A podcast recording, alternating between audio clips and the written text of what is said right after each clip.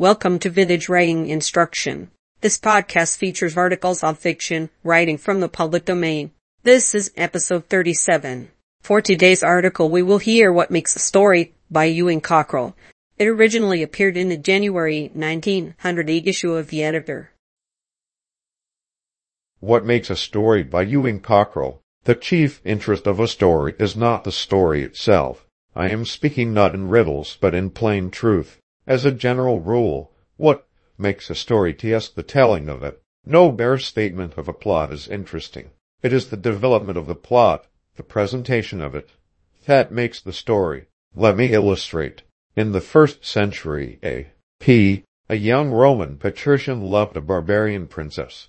He loved her almost entirely in a sensual way. She was a Christian, compelled by circumstances to live at Rome.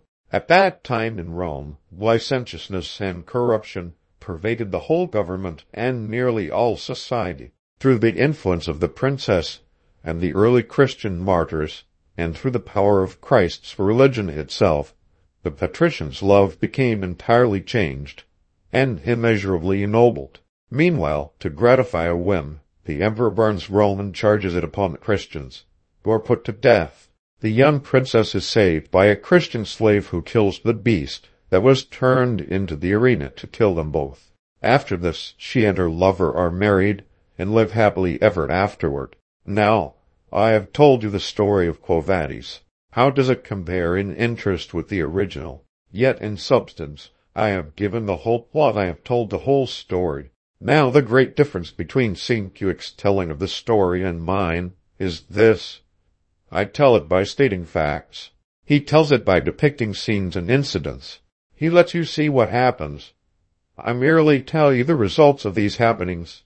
I tell you that Vinicius' look becomes changed by the wonderful power of Christianity. Sienkiewicz lets you see a change he brings before you scenes and events which show you the power of Christianity. It is by no means enough, then, that a writer has a good plot, the outline of a good story. You cannot achieve success with a story that is a mere statement of your plot. If your hero is bright, let him show it by the things he says and does.